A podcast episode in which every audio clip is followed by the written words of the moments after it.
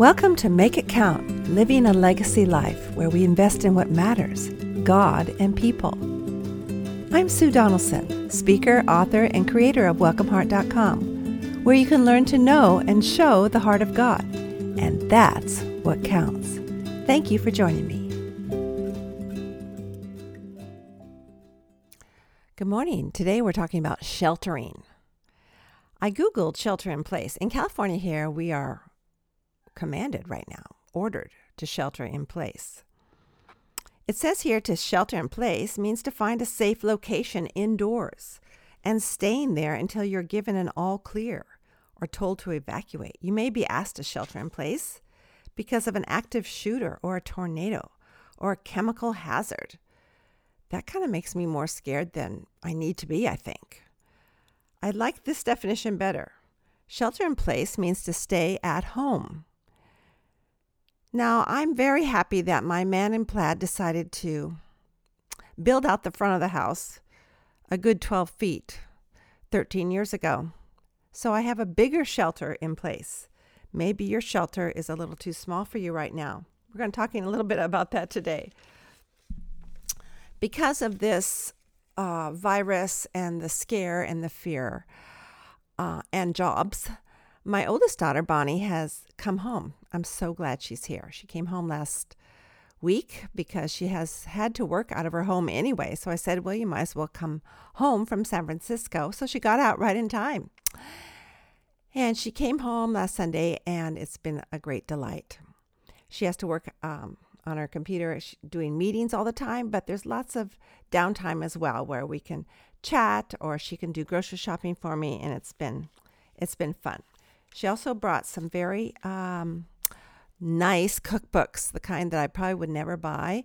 And uh, we've combed through them and we've picked out some recipes and we've tried out some great new recipes. My youngest daughter came home because it's her spring break, but now I think her spring break is for the rest of the school year, and she's doing school online. The middle daughter can't come home because she waited too long, and she has a job that would not necessarily be there if she left for that long of a time.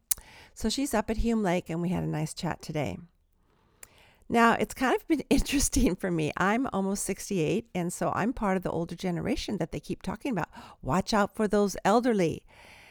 And last week I was kind of uh, speaking lightly of it, but I know a lot of people are afraid. The fun thing that's happened uh, here and here for me is that the girls are kind of yelling at me, even if I go out the front door. At one point, I did have a doctor's appointment that was already prearranged just for a checkup. And so I had to go to the pharmacy to pick up prescriptions. So in the meantime, I snuck over to the grocery store next door and I bought some fresh vegetables because it's just easier. I'm thinking, I know exactly where everything is. I'll just run in and run out. And no one will be the wiser. Except later, Bonnie said, So, Mom, where'd you get this garlic? As if she knew I had snuck around the parameters. And that was before shelter in place was in. I just want you to know. But my kids were sheltering me in place even before the governor was, which is kind of a sweet thing, if not annoying. Uh, the second day, I just went out front in the front yard to pick some rosemary, and I got this shout, Mom, where are you going? I said, I'm picking rosemary. I'm feeling cared about even as I'm being yelled at. I think it's time to remind our children that anytime we were angry with them, maybe even yelling at them when they were young, it had more to do with love than with anger. We set boundaries out of love, just like God does. God sets these boundaries. Don't marry a non believer. Don't have sex outside of marriage. Marry someone of your own gender. Don't sue a fellow believer. Don't hit back. Don't put other gods in front of me. Don't hold a grudge. These are boundaries, and they are for our good, and they were set up out of love, given out of His great love for us. So, when my girls say, Mom, you're not going anywhere, don't even joke about it. I will acquiesce and I will thank them for their great love for their old mother and their old dad, Mark. In case you're wondering, he is a, a medical doctor, and yes, he is going to work. And I'm grateful he has a stable job, though he is mostly seeing patients through telemedicine. He works at the VA, and the VA is way ahead of the times. They've been doing telemedicine for a long time. Mark has been a great promoter of it. It saves money, uh, it's easier on the patients, especially the older clientele, and now they have to do it. So he's only seeing a very few patients in person this week, and I'm grateful. Uh, there is an old hymn that I woke up to this morning in my mind, and it's it's so old that it's the kind of thing we never sing anymore. It's called Shelter in the Time of Storm. And I thought, wow, that is so appropriate. It's kind of out of the old school hymnology, not the classic. But as in most old school hymnology, the truth is there, and it can be so comforting. I'm wondering what other kind of comfort you are finding in this time of uncertainty. And let's, as believers, call it a time of uncertainty, though I imagine some call it a time of fear. The reason we believers don't need to call it a time of fear, even though I still get anxious, is because we are certain of God. Fear not is not a standalone phrase in Scripture. It's never fear not, and then you close the Bible and you hear nothing more about it. It's not fear not, and then go pull up um, your own strength. No, it's fear not because of who God is and who we are. He is our rock, as that old hymn says, and we are his children. Whenever the angels appeared, they started off their conversation with, Fear not. And I can kind of see why. Fear not. You have an angel standing in front of you. Yes, I would fear. I read in Jesus Calling this week, this was from March 19th. Here's another reason.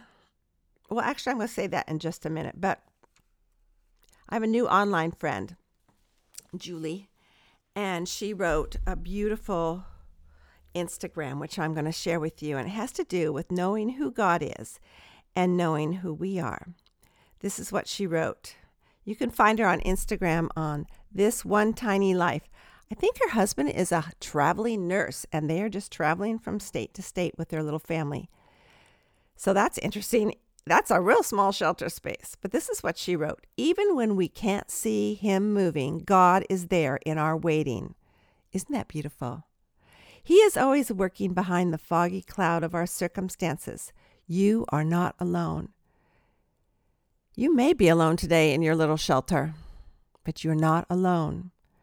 I'm praying for renewed strength for us both today. I'm praying we can wait well, resting in the truth that He is always, always moving, even in the stillness. I'm going to put that in show notes. It's such a beautiful truth. When we know that God is ever present and always with us, we can rest and wait well.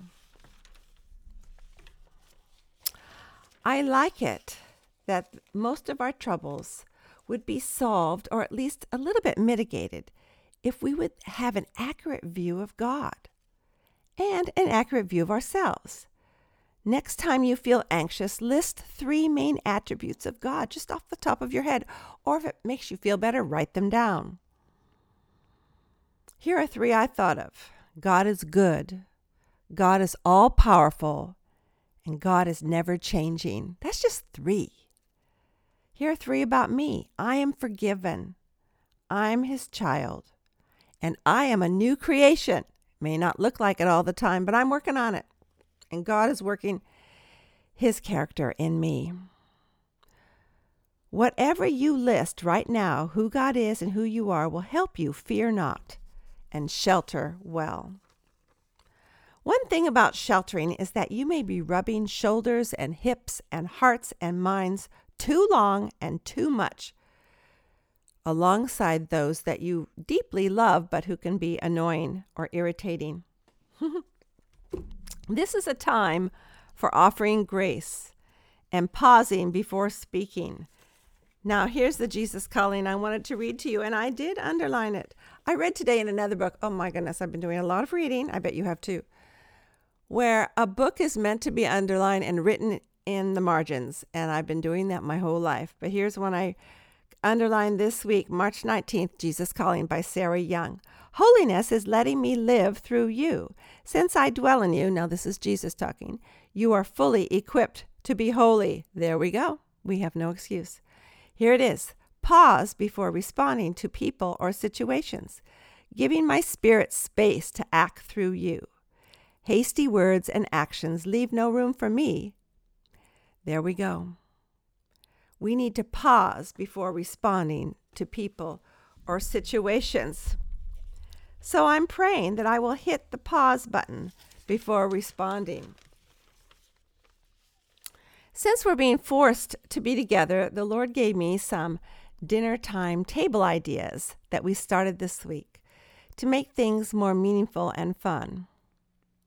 The people under our roof are diverse, different ages, different cultures. We have two high school students from China who live with us, and definitely different personality types. So I tried to cover all the bases. I announced at dinner that every night a different person will get a turn to choose one of three things, and they will be the leader for that dinner. They can choose to read one or two paragraphs of a book that they like, or they can introduce a game to play after dinner, or they can show one or two or three funny memes. My husband doesn't like to read out loud, and he doesn't like to play games, but he loves Twitter and we laughed hysterically about the memes that he is always showing us, and now he has an avenue at which to do it. We even put some on Apple TV. When it was my turn, I read an excerpt from Jesus Calling. Bonnie and Mary are learning a new game. Wait for it. She got this for Christmas. She had never played it. They decided to learn it last night. The name of the game is Pandemic. It should be a fine time. We are trying to shelter well here, trying to p- push the pause button before re- reacting, before responding, trying to share grace and show love and fear not because of who God is and because we are His children. Thanks for joining me. Until next time, think about your legacy, the one God has called you to live all for heaven's sake. I would love to speak at your next Christian Women's event. See my keynotes and retreat series, as well as the show notes from today's broadcast at welcomeheart.com. Thanks for coming. You're always welcome here.